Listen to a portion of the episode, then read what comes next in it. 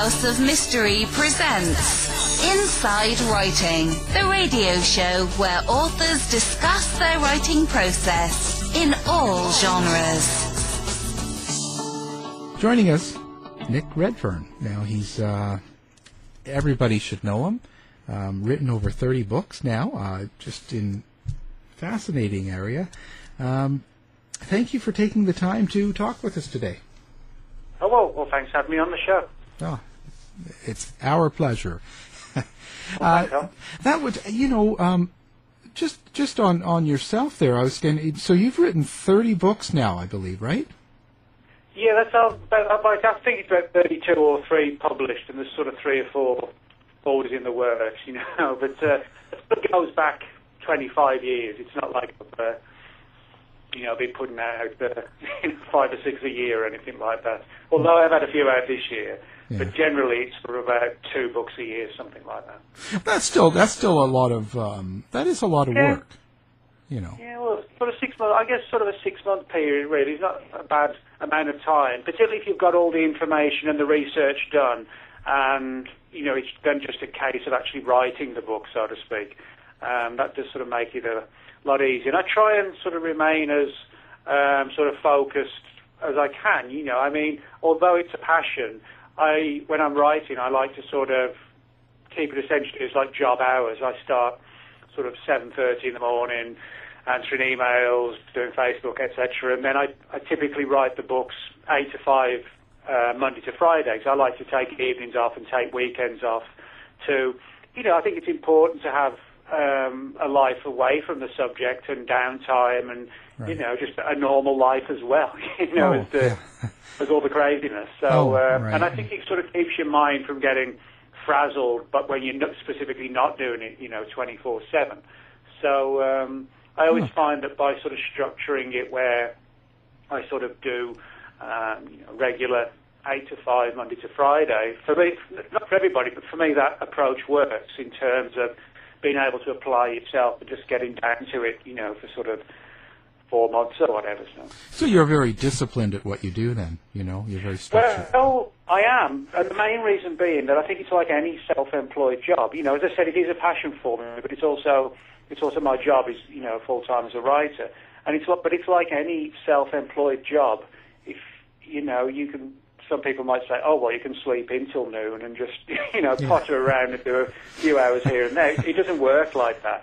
You know, you have to be sort of on the ball, on target, and just make sure you don't um, you know, miss deadlines and that kind of thing. And just uh, because things, it's like any self-employed job. You know, you don't get the work done, um, you fall behind, and you fall behind, and then sort of disaster happens. You know.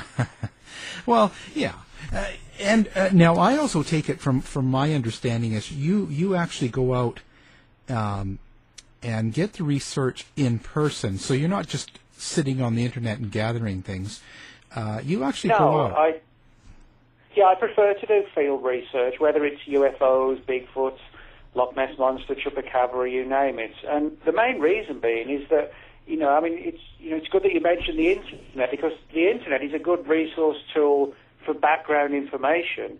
But what the internet doesn't sort of necessarily provide you with is first-hand, you know, case files where, in other words, when I've, for example, I've been on a lot of expeditions to Puerto Rico looking for the chupacabra, and while I've been out there, this is sort of across 2004 to 2014.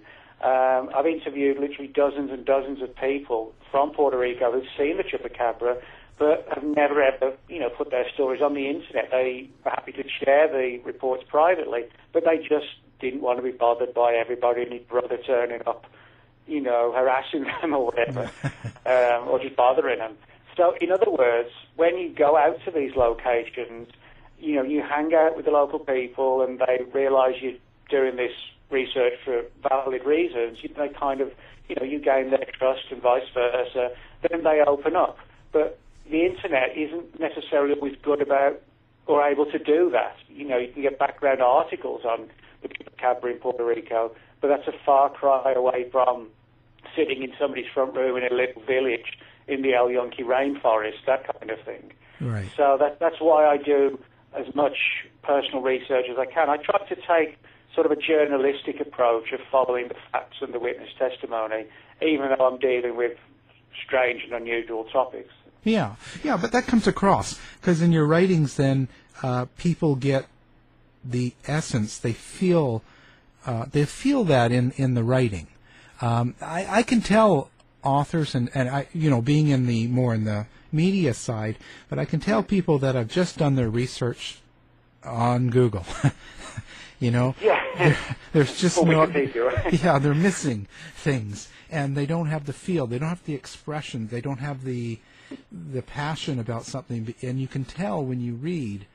It, you know what I mean? So it, it's coming Yeah. across that way, and I think that's great. You, you you know you should be very proud of yourself because there's Oh, so- well, thank you. Well, Well- I mean, what I try to do, Al, for the most part, is if it's like expedition based, you know, if the book is based around an expedition, I actually write it up as as the expedition occurred. In other words, I write it up sort of road trip slash diary format. You know, literally along the lines of it was a dark and stormy night, you know, and I jumped in the jumped in the jeep, spun the wheels, and headed off into the darkness looking for the chupacabra. That's how I sort of write those books. So. Uh, But that, that's great. I mean, I, I think so.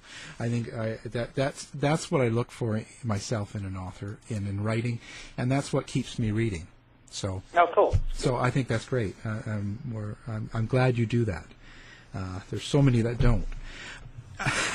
now, uh, I had a lot of interest. You cover so many areas that I think are fascinating, and um, and now you were you, now you were talking about the uh, chupacabra, and uh, how how did now that's not a very old um, s- subject I would say isn't that only like about twenty years or thirty years?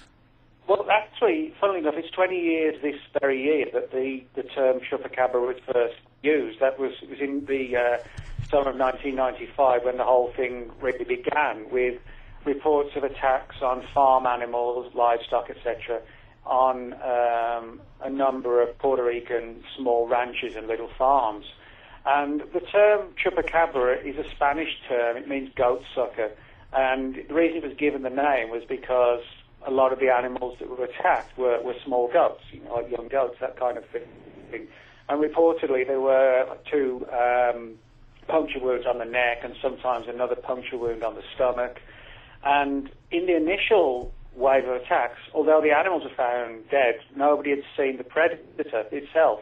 But that changed shortly afterwards when a number of people saw this thing that they described as a having a body not unlike a chimpanzee in size and build and speed, etc.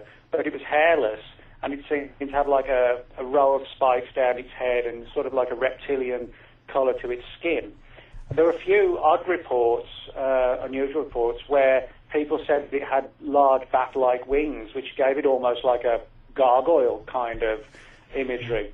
And uh, it literally plunged the people of Puerto Rico into sort of state of hysteria for, for several months, and you know, with major media coverage. But uh, so I followed it from when it all began. But the first, first time I got uh, the opportunity to go to Puerto Rico was in 2004, and that was with a, a team from a, a sci-fi channel show that was around back then called Proof Positive. Positive, and we spent about uh, eight, nine, ten days, something like that, out on Puerto Rico, just travelling around with a translator and a film crew and interviewing as many people we could about the chupacabra.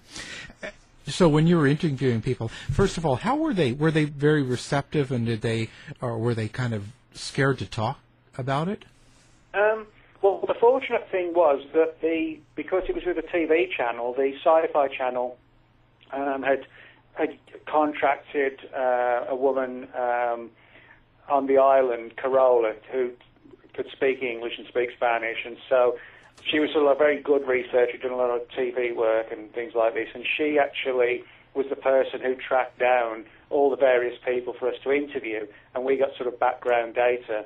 And um, so we're able to go sort of day by day and interview two or three people at different locations every day. And we got a really sort of good, solid body of varied material. For example, um, we en- uh, in one of the very first interviews we did with a rancher named Nael, and he told us how he bred chickens and he got chickens um, in cages in the sort of backyard area of, of his ranch. When I say ranch, you know, it's not like huge ranch over here. A lot of the people, unfortunately, are quite poor, so his, his farm area, if you like, was sort of a about a 70 or 80 square foot area of his backyard, that kind of thing. Right. Uh, but he told us how he'd woken up one morning to find all the cages sort of uh, opened, but obviously with something that had strength because some of the cages were bent.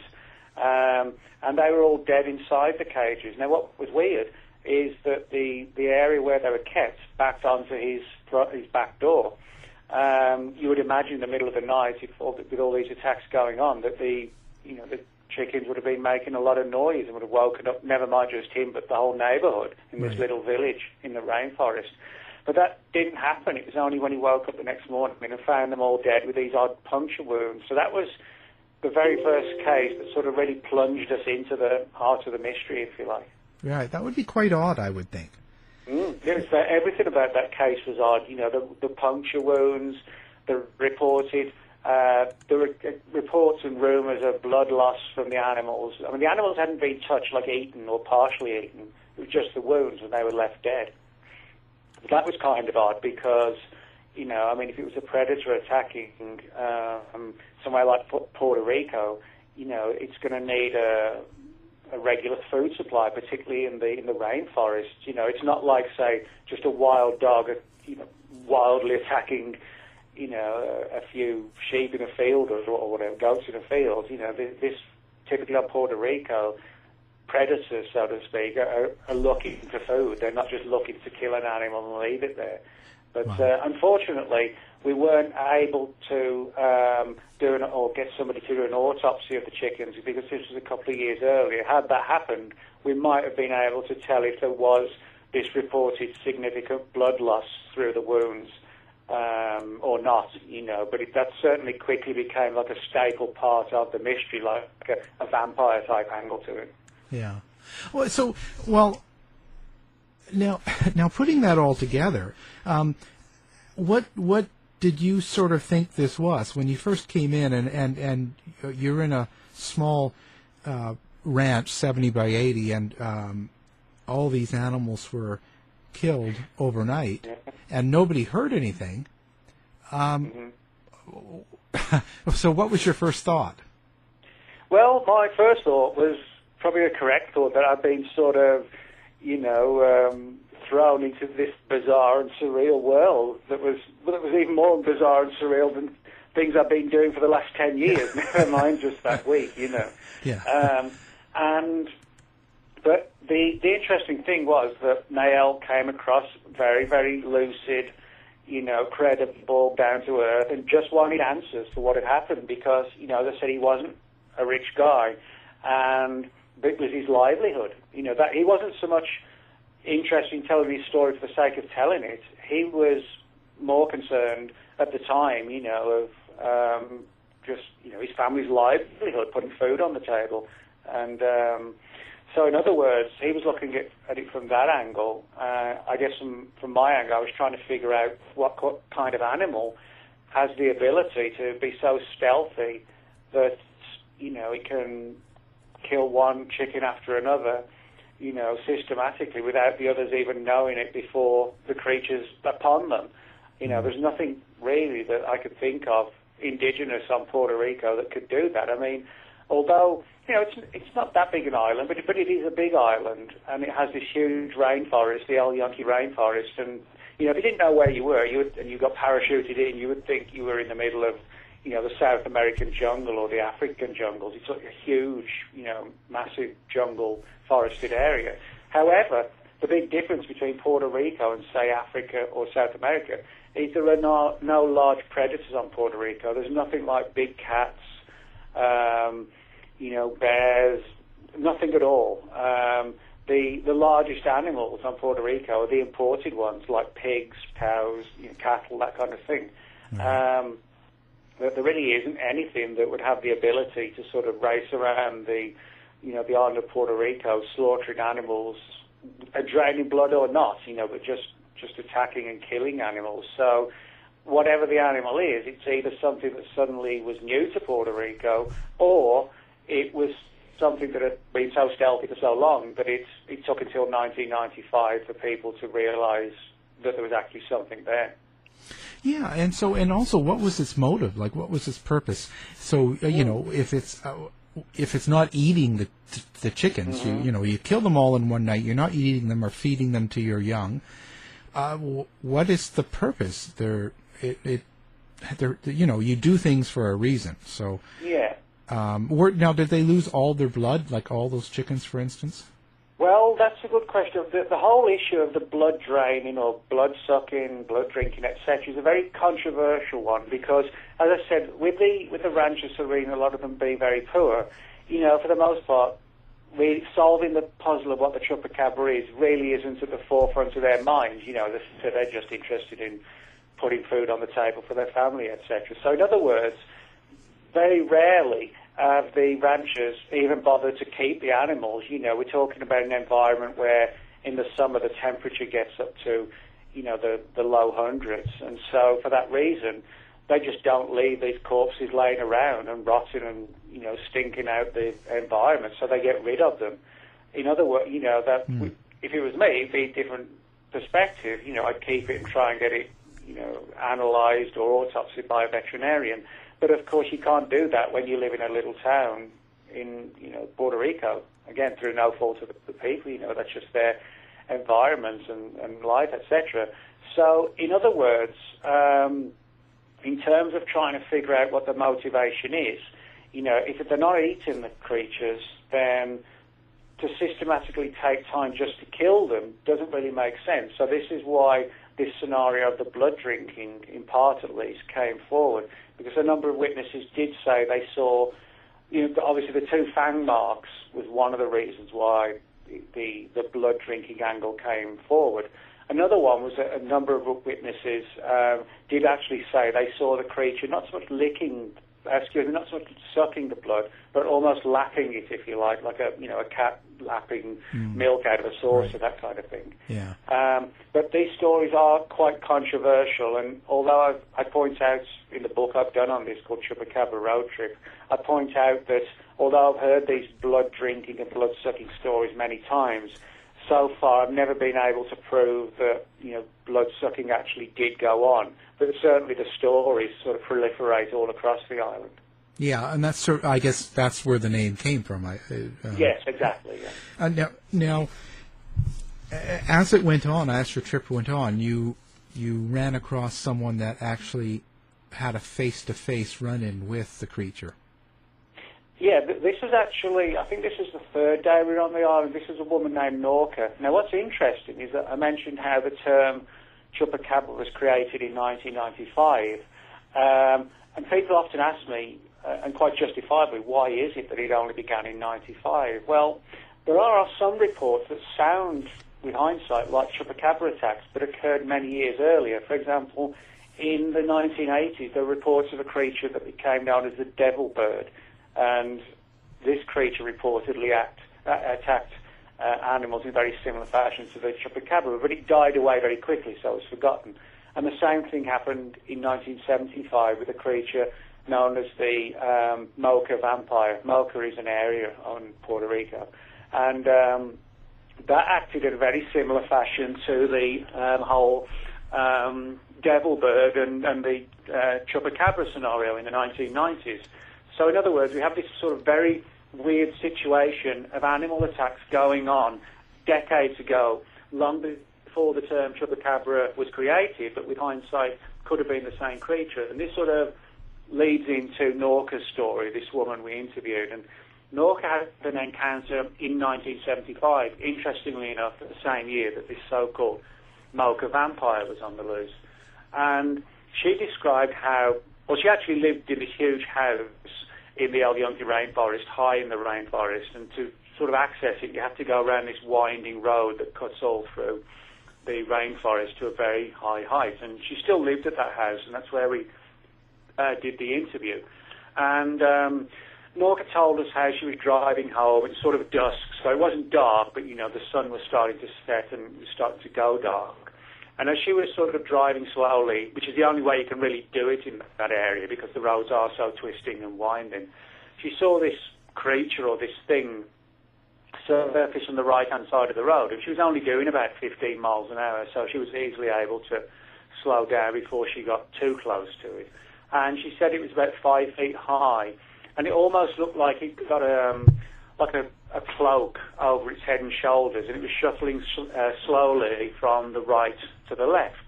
And she said she couldn't figure out what it was, you know, almost like a little old person shuffling across the road, that kind of thing.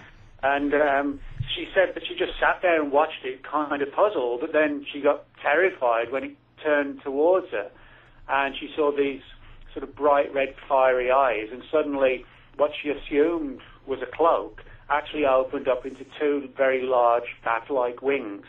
Um, and it didn't take to the skies or anything like that, but she felt possibly with hindsight that it opened its wings as like a form of intimidation. Um, you know, some birds will do that. You know, they'll open the wings, they're brightly coloured, and it's like a sign. Um, often, you know, like the males of the species do it to each other when they're, you know, in the mating season to try and, you know, frighten off the other male birds. So she she pondered on that and just sat there, sort of frozen with fear. And this thing looked at her for about five or six seconds, then folded its wings back up and and vanished to the other side of the you know the thick, dense um, rainforest environment. And um, she told us that she did remember that there were some animal attacks in the area in that same period. Now, what she described actually sounds something like a a giant, you know, a giant bat of some sort. Right. Um, there are a lot of stories of you know very large bats that haven't been you know obviously officially confirmed, but something imagine something along the lines of a vampire bat, but with a body sort of you know five feet in length and wingspans of about 15 feet. You know, although we don't have a specimen of one of those in a zoo or, or anywhere, there have been a lot of reports of creatures like that. So I, you know, that's why one of the theories that's developed is the possibility, or the theory, that could the chupacabras, the devil birds, the Moca vampire, could they be some sort of huge mutant type of, of vampire bat? And certainly, the, you know, in the fossil record, we do see evidence of um, large bats that did exist in the distant past. So it's not impossible, and you know, it's, it's an interesting little theory. Yeah, yeah. And so when you um, go on these interviews and you're traveling around the land and in, in a place like Puerto Rico, for instance, and so you're actually in the vehicle in the country and you're going around and you're getting a lot of these stories told to you, and they're quite believable and quite, you know, they're they're, they're quite real. How does that make you feel? Um, doing your interviews, do you feel like um, a little intimidated or a little bit nervous or anxious? Uh, no, that's not sort of my character. I mean, when I get out into the field, for me, it's more like sort of an adrenaline rush. It's excitement, and I want to, you know, try and solve the mystery. Um, you know, I'm one of these who I'm happy about asking questions, knocking on doors, and you know, just I mean, what we did a couple of times was just sort of walk into, from one of these little villages, was sort of walk into the local bar or the store and say, hey, you know, does anybody have any chupacabra stories? I mean, you know, just come straight to the point and be forthright about it. But, um, you know, so I, I don't sort of get frightened or worried or anything like that, but I, I sort of find it more exciting and, you know, I feel driven to look for the answers. And the more data you get, the more it sort of pushes me on, and um, and I think that's that's the the best way to do it. We're going to get answers. There's no point being sort of like a an apologist for it, you know, or or taking the oh, would you mind, you know. Uh, telling me this, etc. You know, I, I put it how it is to people. You know, I'm here, and if you can help me, I'd be very much appreciative. You know, um, so I, I try and you know take the approach of, well, this is like a journalistic story. And like any journalistic story, you've got to get a foot in the door and you've got to pursue it to the you know the best degree that you can. Yeah, yeah. And that now the um, w- w- was there a lot of people that had seen and give you descriptions of the actual creature that was doing this? Yeah, most of I think altogether over the, the 11 years that I've been to Puerto Rico on many expeditions, I've probably now got somewhere in the region of, I would say, 30 or 40 witness reports, and the vast majority of them, apart from literally like one, two, three, four, something like that, talk about a creature that apparently has the ability to move on two limbs and four limbs. You know, I mean, there are a few animals, known animals that will do that, like, for example, the, the baboon. You know, they can skillfully do that. And a bear will stand up on its hind legs, obviously, but their main, you know, form of walking is on four limbs. Um, but the, the creature of Puerto Rico is predominantly described as having, you know, a, a, sort of total um, control when it's sort of walking and running on two limbs or four limbs. It's sort of, you know, adept at both. Um, I would say a good 50 or 60 percent of the reports describe like a, a, row of spikes down its head and down the back of its neck, um, which kind of gives like a, an image of sort of a punk rock mohawk or something like that, as uh, how one of the witnesses actually described it. Um, and I would probably say seven or eight percent of the people, something like that, a very small percentage, talk about the wings. Now, admittedly, um, some of the witnesses said that they didn't see wings until the thing actually opened its wings. So, you know, that that's an important thing that there could have been more sort of wing-based reports had the people not just seen the creature fleetingly and possibly just from the front. You know, if they'd seen it from behind, it might have been a different story. But um, the other important thing to remember, of course, is although, you know, obviously the the ranchers tend to find their animals attacked when they get up in the morning, most of the attacks occur during the night, and most of the sightings occur late at night. So, in other words, when you're in an environment where, you know, here in the US we're we're bombarded by light pollution. In Puerto Rico, you get outside of the main city of San Juan. When you're out, you know, in the little towns and villages, there aren't any street lights for the most part. It's very, very dark. You know, the only illumination is from the from the homes. Um, so and when you're getting out into the real countryside, I mean, it's sort of pitch black. So for the witnesses, that can make it doubly difficult to get a, a full positive description when they might have a fleeting view of it for, say, five or ten seconds in an area where the only illumination is perhaps from their car headlamps or if they've got a flashlight. You know, there's no huge street signs, street lamps, that kind of thing. So, it's, you know, very, in that sense, it can be challenging for the witness to actually have a full understanding of what they're seeing. Hmm. So now, have there been any humans that have been uh, attacked or had hmm. their blood sucked? well, you know that's that's an, an interesting uh, question, and I'll tell you why why it is so interesting. Is because every time I've been to Puerto Rico, I've heard these stories of um, chupacabra attacks on people. There literally has not been a time when I haven't been to Puerto Rico that I haven't heard these stories. Um, but I have to admit that the, these have been the most difficult ones to chase down. Um, and as, as far as I've got with these stories is where, you know, somebody has said, well, I got it from this person and they got it from that person, you know, sort of friend of a friend stories. Right. Uh, now that, you know, as I've always, when I've ever been asked this question, I always point out that it doesn't necessarily mean that the stories are just like an urban legend or, or folklore. But uh, what I do think is that if there have been human attacks and human killings, that would be without doubt the one area that you know the local authorities on the island would want to keep under wraps.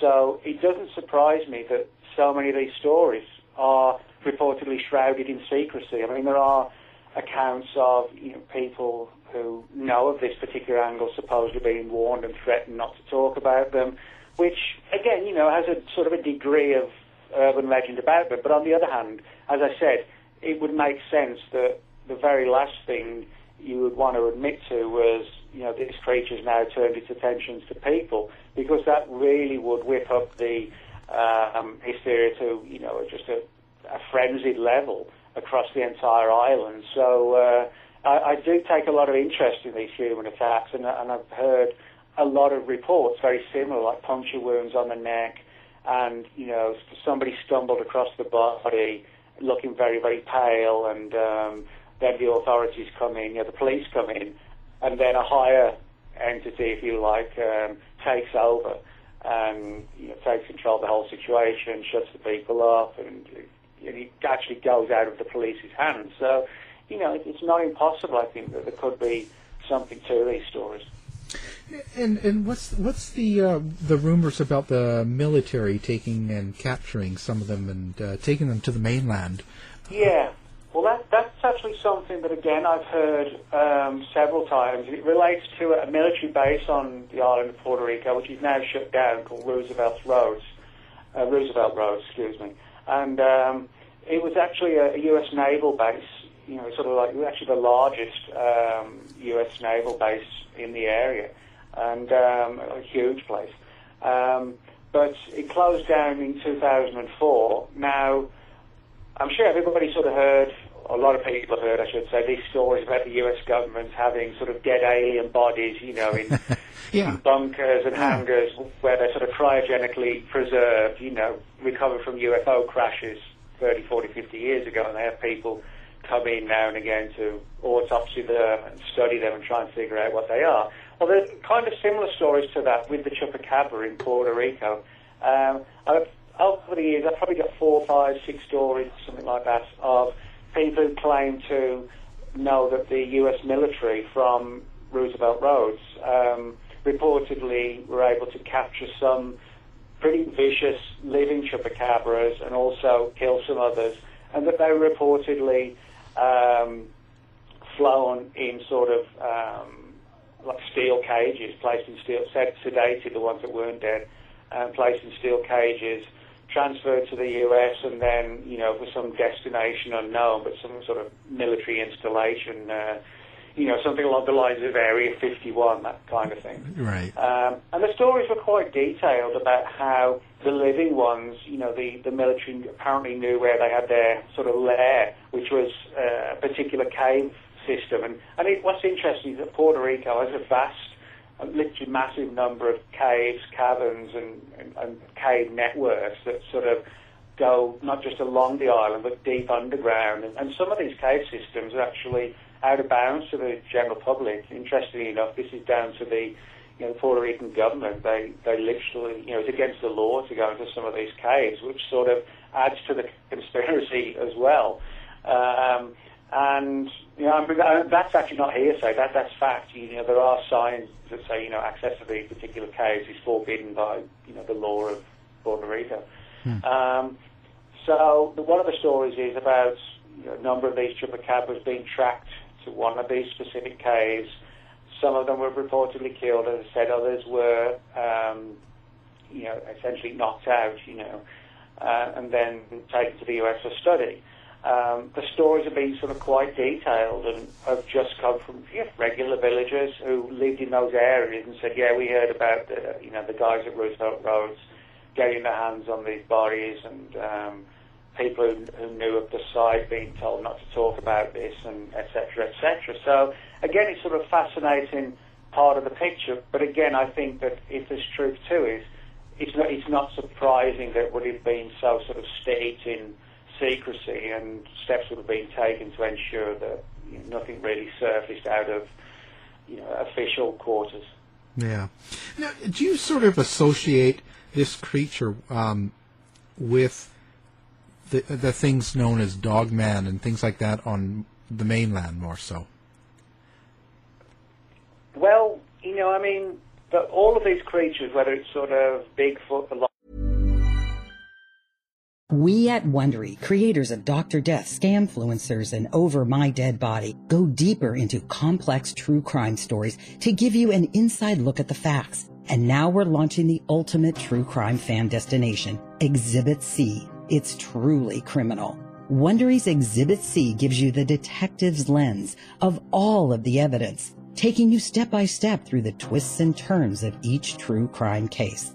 Join the Exhibit C online community to access exclusive show merchandise, member only content, and to hear directly from top criminal and social justice experts, witnesses, and investigators as they take us beyond the evidence and into the case file. Join now by following Wondery Exhibit C on Facebook or find us on the web at WonderyExhibitC.com and listen to true crime podcasts on Wondery and Amazon Music.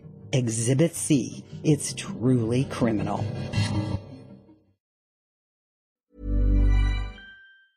Ness monster, chupacabra, they're collectively all known as cryptids.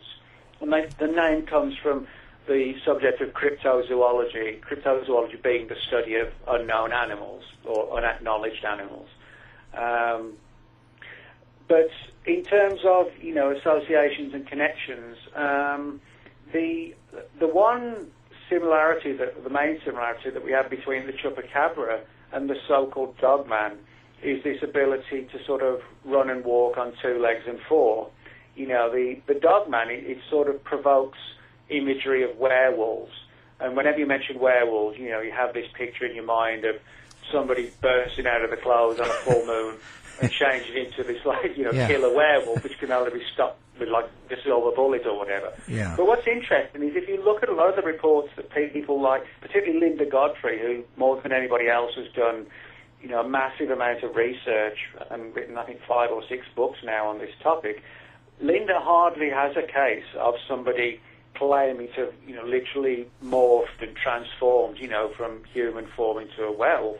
Most of the reports, although they have like a werewolf quality to them, they actually don't involve, you know, this traditional image of shape shifting, as it's called, you know, and uh, and transforming from one creature to another, human to wolf or wolf-like animal. Most of the reports Linda has are of creatures that seem to be wolf-like, but as I said, can move on two limbs and four, and that is very similar to the Puerto Rican chupacabra, but that's pretty much where the similarities end.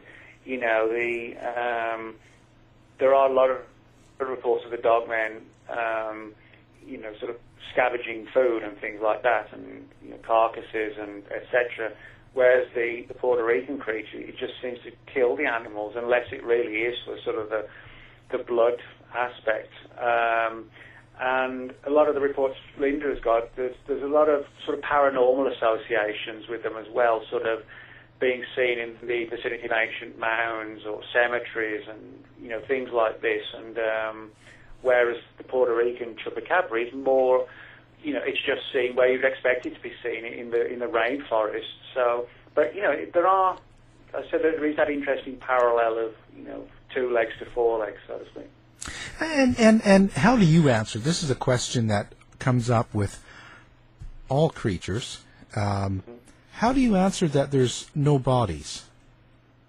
Well, you know that that's a, a, an extremely good question. It's one I get all the time. Now, the one answer which has a degree of plausibility to it, but it cannot obviously explain any, everything, is the, the notion that, or not the notion, but the fact that you know when something dies in the woods, the the local animals don't just let it lay there. You know, um, nature has a way of of getting rid of these things, and you know it's called the other the other animals in the forest. You know, it doesn't take long. You say, for example, a bear dies in the woods um, before you know other animals move in, and it's dinner and breakfast and lunch for the next few days. Yeah. And um, you know they pick the bones clean. Um, you know, they may sort of the bones may get tossed around here and there as they're eating them, or they're competing with other animals for the for the body as well. So that could certainly explain you know, a large number of reports as why we don't have a body of a Bigfoot, for example. Um, now, the other theories that have been put forward um, are ex- they offer an explanation, but they do so by, I guess, offering even bigger layers of mystery because you have the idea that Bigfoot is sort of a paranormal creature, like a you know a spirit guardian of the woods, that kind of thing, rather than a physical flesh and blood animal.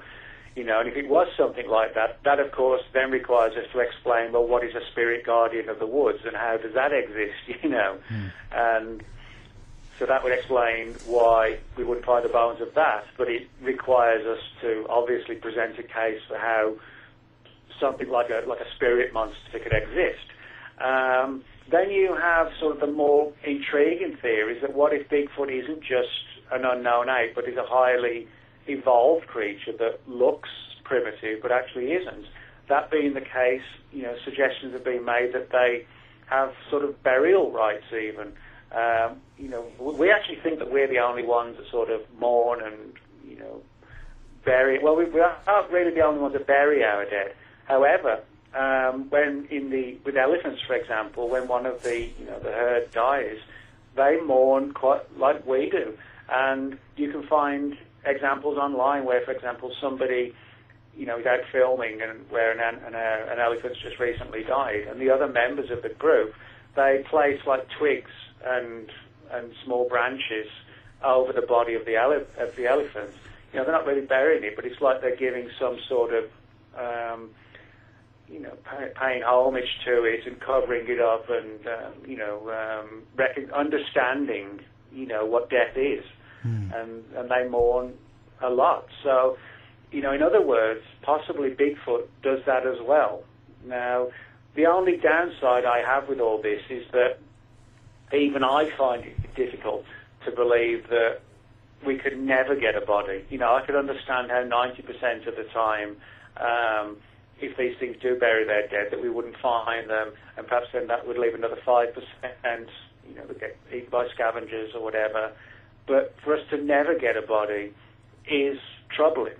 You know, I mean, even I have to admit that. You know, I don't, I, I, I don't come up, come out and say, yeah, oh, there's explanations for all this. There actually isn't. You know, that uh, that is one of the big problems, and um, that's why I'm sort of open-minded on what Bigfoot is. You know, is it just an ape, or is there something paranormal about this, you know, that, that takes it away from being a regular physical animal, even one that we don't know what it is. You know, all we can kind of do is just try and build up more data, and hopefully one day we'll have enough data to explain, you know, why Bigfoot and a lot of these other things are so elusive. Hmm. Yeah, I just I just talked to another author that uh, talked. Um, he was saying how uh, it was a time slip, you know, and portals. Yeah that thought yeah. where they could kind of come in and out and uh, mm-hmm. uh, you know well, that's an interesting theory i mean for example quantum physics today is allowing for the existence of multi dimensions i mean probably the best way to describe it in simple terms is you know you're driving the car and you got the radio on you don't like the song that's playing so you tune into another show and you don't like that song so you tune into another and another till you find one you like and in other words, you have all these stations, all these shows, all these channels going on at the same time, but you can only be tuned into one at any given moment. And that's how, you know, the, the simple uh, explanation for what quantum physics is allowing for, multi-dimensions all going on at the same time. But you can only be, you know, you can only access one at any given moment. And if these things you know, have a, an understanding of what we might call portals, or as John Keel, who wrote the Mothman Prophecies book, called them window areas, where, you know, something could come in and out of our reality, and they knew how to do it, but we don't. That might explain this sort of overwhelming elusiveness. Yeah, yeah. I, I just know that I have 200 channels, and I can never find anything. just keep on going. Uh, now, now on is this is this an ongoing? Now is it still happening in Puerto Rico? Or are they still having these issues? Well, animals being killed? Yeah. Well, that's a good question because every time I've been to Puerto Rico, I've got new reports. But the reason I've got them is because I've been out there and I've took the time and energy to track people down and find them and interview them, and then they may have referred me to somebody else. So, in other words, reports are going on, but it, we only know about them because people actually go in looking for them. In other words, if people don't go looking for them, it's not like back in '95 when there was all the hysteria. It's not today. Today, people aren't just coming forward and saying, "Oh, you know, I saw this creature," because all the hysteria has died down. So, in other words, from the outside, it looks like there's not much going on because not much is being reported on the internet. And well, if it's not on the internet, it can't be real. You know, yeah. it's like that sort of situation. Yeah. You know, if it's not on the internet, the internet says, says it's not going on. It's not going on. Yeah. Um, however, it's very different, as I said, when you get back out there and you gain the trust of the people, and they'll say, well, you know, there is a guy you could speak to who had an encounter sort of four years ago or two years ago. Um, but again, I would not have known about that. I had not gone. So you know, the skeptics often say, well, it was just mass hysteria because nobody else reports them. And then so I say to those same skeptics, well, have you been out and actually looked to see if there are any reports in the last couple of years? Like, well, no. you know, so um, that's what we're up against. It's, it's all very well to say nothing's going on, but if the people haven't bothered to look and actually go out there to see if anything's going on, you're going to get a distorted image, and that distortion does suggest that you know it's died off, but it actually hasn't. Yeah, but wouldn't the creature get a Twitter and Facebook page and?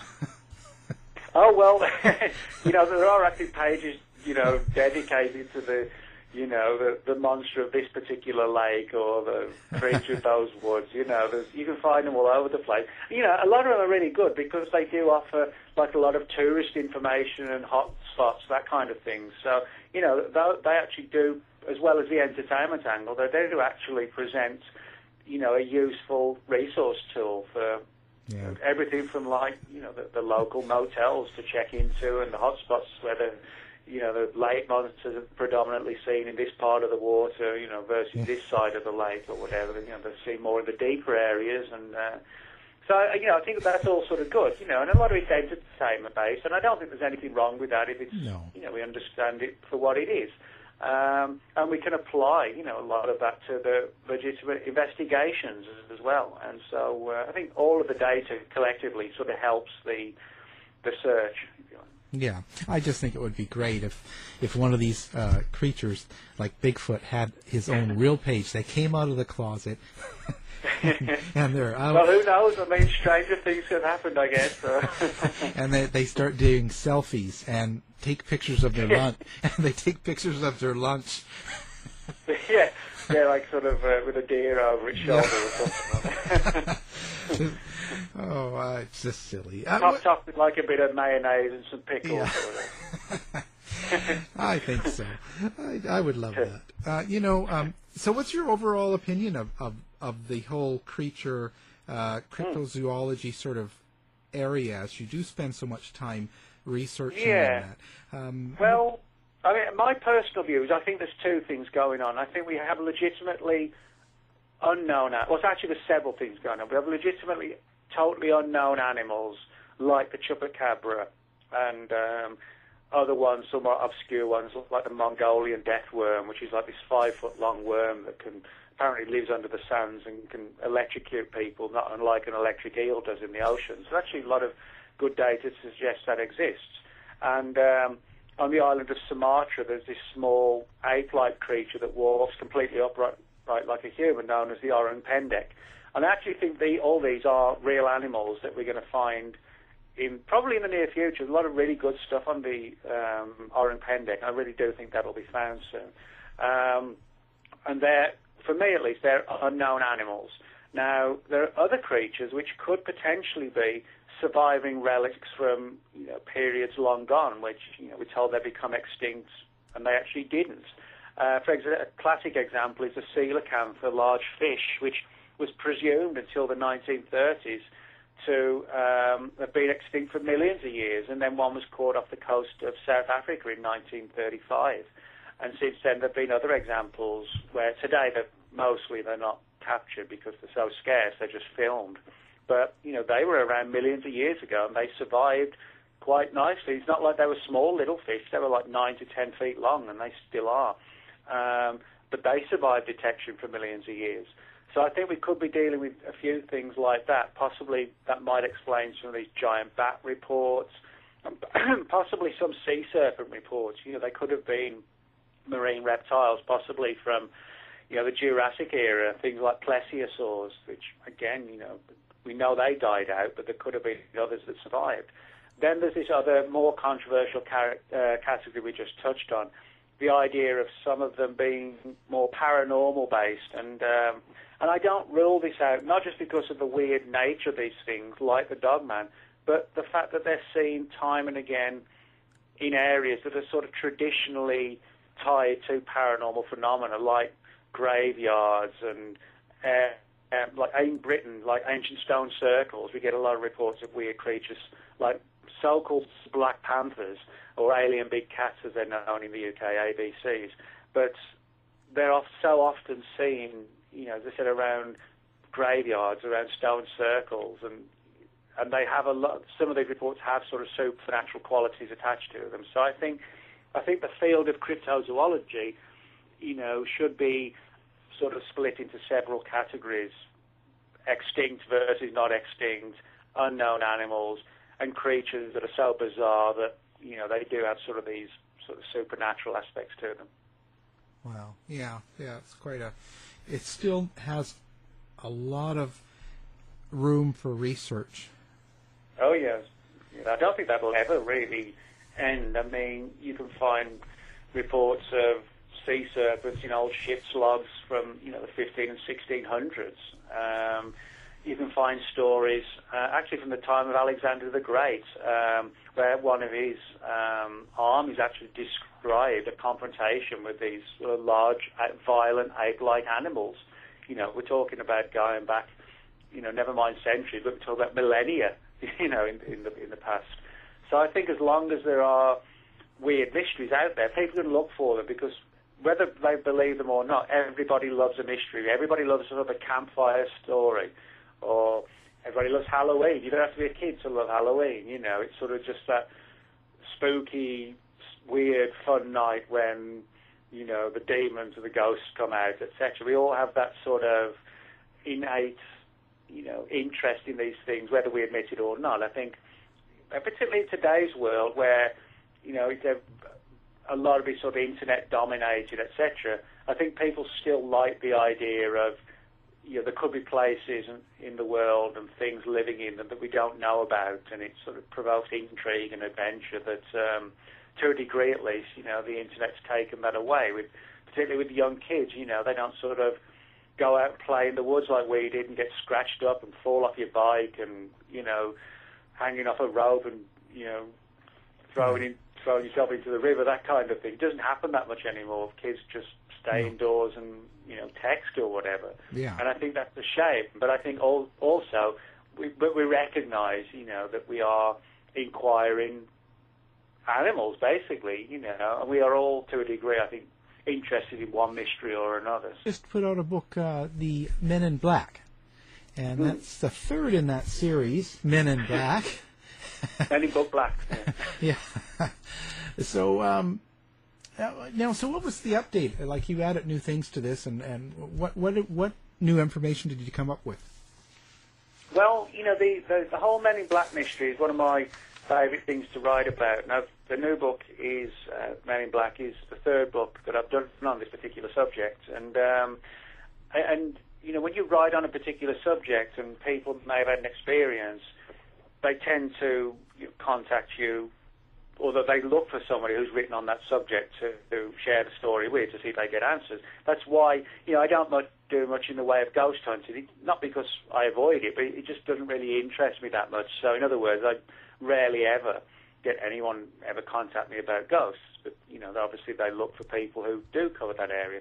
And so that sort of brings me to the Men in Black mystery. You know, I've written extensively about the Men in Black, and so when you write about it, people contact you and you know, I get literally dozens of stories per year. Now, when people think of the Men in Black, their first thought, I guess, probably is sort of Will Smith and Tommy Lee Jones, you know, with the, uh, yeah, the movie, the movie versions. That's certainly for the members of the general public who aren't necessarily familiar with the Men in Black history.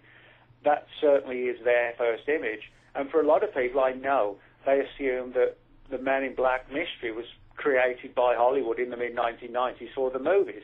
But it's actually the other way round. The the movies were based on a comic book series, and the comic books were inspired by real life reports. And the I mean, the term Men in Black actually goes back to um, 1956 when a guy named uh, Gray Barker wrote a book called "They Knew Too Much About Flying Saucers," and most of the book was featured, uh, was focused, excuse me, on a guy named Albert Bender who created the UFO research br- uh, group in Bridgeport, Connecticut, called the International Flying Saucer Bureau. And he, Bender created this group and um, in 1952, and it went from strength to strength very, very quickly. Uh, to the point where Bender had hundreds and hundreds of subscribers all around the world um, the United States, Canada, Australia, Europe, etc., etc. And then suddenly, without warning, Bender announced that he was going to close it down, and he alluded to being visited by these three guys in black suits. Now, as I said, Gray Barker wrote this book. I knew too much about flying saucers in 1956, and he was friends with Bender. But Bender was someone who was a, an unusual character, and he didn't want to say too much, and um, he was heavily sort of steeped in the world of the occult. I mean, sort of like dark occult stuff, you know, um, creating altars to try and summon up supernatural entities and all this kind of thing. And um, and, he, and he was heavily into, as I said, the heart, the dark side of the occult. And uh, he was a big fan of like Edgar Allan Poe and um, um, H.P. Lovecraft, people like that. And um, Bender didn't sort of deny Barker's interpretation that the Men in Black were agents of the government, and that's how that sort of scenario developed. However, as time went on, it became clear that Bender's Men in Black was something very, very different. For example, he finally came clean and said, well, he wrote his own book eventually, but he quit the subject forever. He never ever came back. This was in 62. But his Men in Black, he described them as being sort of five feet to five, five feet five tall, very skinny. Their skin was almost the colour of milk, and they looked, you know, anemic and sick. And they had um, these sort of fiery blazing eyes. You know, that they sounded like some sort of like a supernatural vampire. And what's interesting is if you read most of the stories, uh, the overwhelming majority of all the reports I get of the in Black are just like that. They're sort of super creepy, weird looking, vampire overtones to them, where they only sort of pretty much surface at night. And very often, they, when they knock on people's front doors, they don't force their way in. They wait to be invited in, which sort of ties in with the old vampire legend that a vampire has to be invited into your home the first time it visits. Um, and there are a lot of weird parallels with other phenomena with the Men in Black visits. The people who, for example, you know, with the movies, the, the Men in Black to silence people who've seen UFOs. Well, I've got some cases where there was no UFO component, but the people have been dabbling with Ouija boards and they felt with hindsight that they sort of opened a portal or a window area, you know, as we were talking about earlier with why we don't find the bodies of Bigfoot. They felt they'd sort of opened a portal to allow these things in. I've got other cases where the men in black had visited people's homes and the people after they left experienced violent, allegedly uh, described violent poltergeist activity in the home. So you know, in other words, the Hollywood image of the sort of the so-called Men in Black being secret agents is actually very far removed from the real reports of these sort of strange, skinny little guys in bad-fitting suits and something very bizarrely. There've been reports where people have said, you know, they look like a corpse dug up. Um, you know, like a reanimated corpse is the only way to sort of describe them. So, uh, you know, the Hollywood angle is an entertaining and a fun one, but the real angle is so far removed and so bizarre as to be almost unbelievable. But I mean, I mean, I get cases today that are extremely similar to Albert Bender in the early 50s, where they still turn up today in like the old style gangster suits and um, black fedoras. Um, you know, they they just everything about them is just so odd. Hmm. But now these guys, the Men in Black too, because on the movies, they're direct. They're, they're, made to look like they're just out for UFOs and aliens. But yeah. in real life, like the the Men in Black reports, like what you're talking about, cover a lot of other areas. Well, yeah, that's actually a good point. That's a very good point that most people don't realize um, because it, the Men in Black mystery becomes so inextricably tied to the UFO phenomenon. They think that's why this sort of secret agents or, you know, agents of some shadow group within the government is the one, you know, that, that are doing all this. But I mean, I've got reports where, you know, not only with the, um, like the Ouija board angle, but where people have been sort of dabbling in things like demonology. Um, I mean, a, a really creepy case I've got in the new book was where a couple of guys, uh, one of them is actually now a famous uh, voiceover guy. He does voiceover for numerous TV shows. His name's Peter Beckman. And I interviewed Peter for the book. And he told me how um, he couldn't remember, it was either 1969 or 1970. It was one of the two. He and a friend um, were listening to the soundtrack of the movie Rosemary's Baby, which had just come out in 68. And, you know, they got the the soundtrack on on vinyl. I think it was back then. Um, or it may have been, you know, like a reel-to-reel thing. I'm not sure. But anyway, they were listening to the soundtrack of Rosemary's Baby, and they got to the the Black Mass track came on, and they suddenly they felt weird and sort of spaced out, and you know didn't almost in like an altered state of mind, and they saw this um, black car pull up outside the house, like something you know again like one of these old style 1950s Cadillacs, you know with the shark fin tails and it's totally black, and they said they had vague memories of hearing a slow knocking on the front door and, and feeling compelled, almost as if they were being mind controlled to open the door. And when they opened the door, there were these two strange looking men in black, looked very, very sick and ill. The suits didn't fit them right. And they came in, and Peter told me how he remembered they was sort of grilled and questioned and interrogated. And but he felt his mind was being sort of sapped, if you like, and um, you know, in, in terms that these things were trying to pull information from his mind, and he had no sort of real full recollection of what happened, but vague snippets. But he said the timing, you know, the the whole issue of listening to this, the soundtrack to this occult movie, and then the Black Mass section comes on, and suddenly they have this creepy encounter with these two guys with the black suits and the fedoras. You know, I've got so many stories like that, and you have you have offshoots of the Men in Black um, like, for example, the shadow people or the hat man, which is one that's surfaced in the last few years, which is like a shadowy form that people see in their bedrooms. They wake up, the shadow man and, excuse me, the hat man and the shadow people is pretty much sort of part of the same phenomenon where people wake up in the middle of the night sort of frozen and unable to move. And they see this menacing, well, they see this shadowy form in the corner of the room, which is very often described as menacing. They sort of you know, gives off this sense of fear or creates fear. But very often, it, this shadowy silhouette is wearing like a black fedora. So, you know, this is sort of paralleled with the, the Men in Black as well, creating sort of a very, very real but weird phenomenon, which, as I said, is, you know, not most people's perceptions of who or what the Men in Black actually are. Hmm.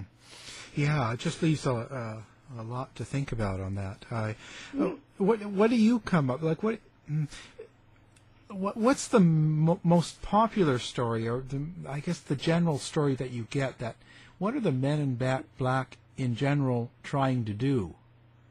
Yeah, well, this is again where it gets down, you know, goes down weird pathways. I mean, for example, if you or me or lots of people, excuse me, um, you know, late at night, you're watching TV at midnight or something, and you hear this slow bang on the front door, you're definitely not going to open the door without, at very least, looking through the spy couple.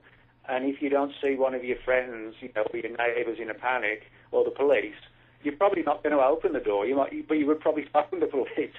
Yeah. Um, but the people who are visited by the men in black, they don't do that. It, typically, what happens is, you know, they, there's this slow knock at the door, and then it's as if the person's mind has been placed into an altered state, like Peter Beckman, where it's as if their common sense factors have gone out of the window, or they've just been placed, or almost like one described it, like coming around from anaesthetic after a surgery. That you know, your mind, you start saying stupid things until your mind begins to clear, and that's how the people feel that their mind has been placed into an altered state, to where they do go to the door, they open it, and they allow these things to come in. And things is probably a good description for them.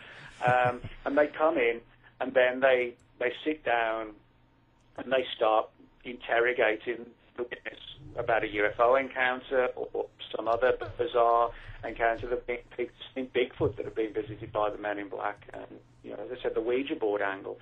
And uh, um, typically there's, a, there's very rare, there are reports of just one, but typically it's either two or mainly three uh, men in black will turn up. Sometimes it's women in black as well, and they kind of have this pale look and emotional, emotionless look as well. Um, and what happens is that you know they reel off these questions, and the people feel to you know they just have to spill their guts, so to speak. They they tell them everything they want to know, and one usually asks the questions, and another one is usually just intently staring at the person, and quite in like which is what is usually described like a very malevolent, almost evil, hate-filled way. Um, there are some very creepy stories where the witnesses said they felt that as they were watching or speaking to the men in black, and they were watching them, that these things were sort of draining them of energy. One described it as how a diabetic must feel if they miss breakfast and lunch and then it's nine o'clock at night and they start to, you know, they go into crash mode where, you know, their life's in danger and they, the witnesses have felt sort of clammy and cold, short of breath and dizzy and lightheaded and vertigo as if, and, and weak, you know, as if they were lacking in energy.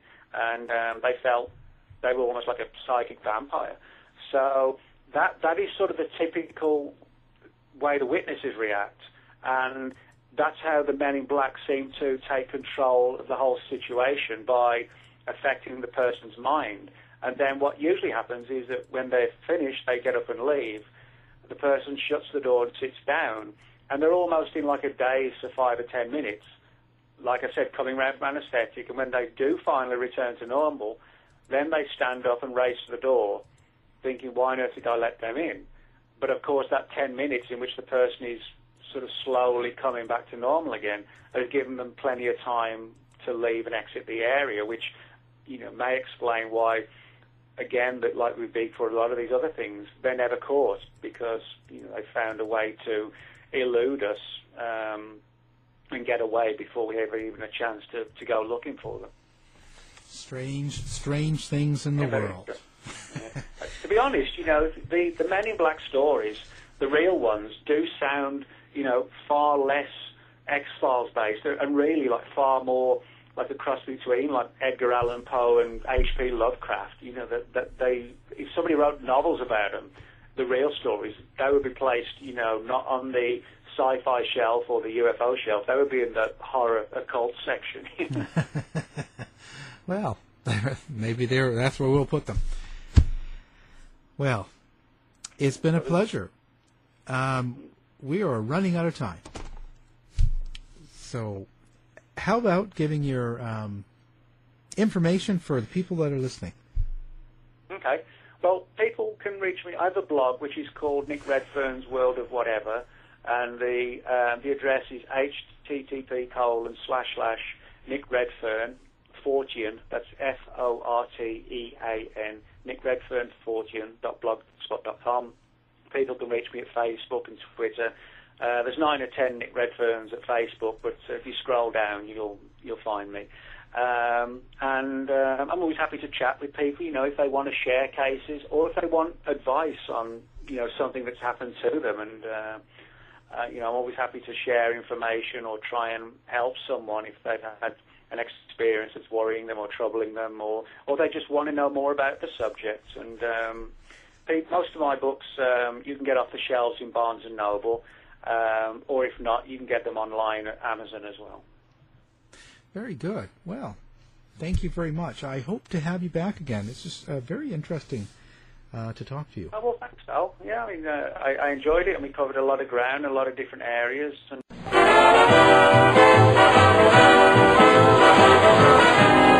The mission has been completed. The end. By George, he's got it. It is the end. I'll see you. This has been a production of the Z Talk Radio Network. If you're lying to me, I'll be back. You've been listening to the House of Mystery radio show. To find out more about our guests, hosts, or shows, go to www.houseofmystery.com. Show's over for now. Was it as good for you as it was for me? Well, good night. This has been a production of Something Weird Media. I'll be back.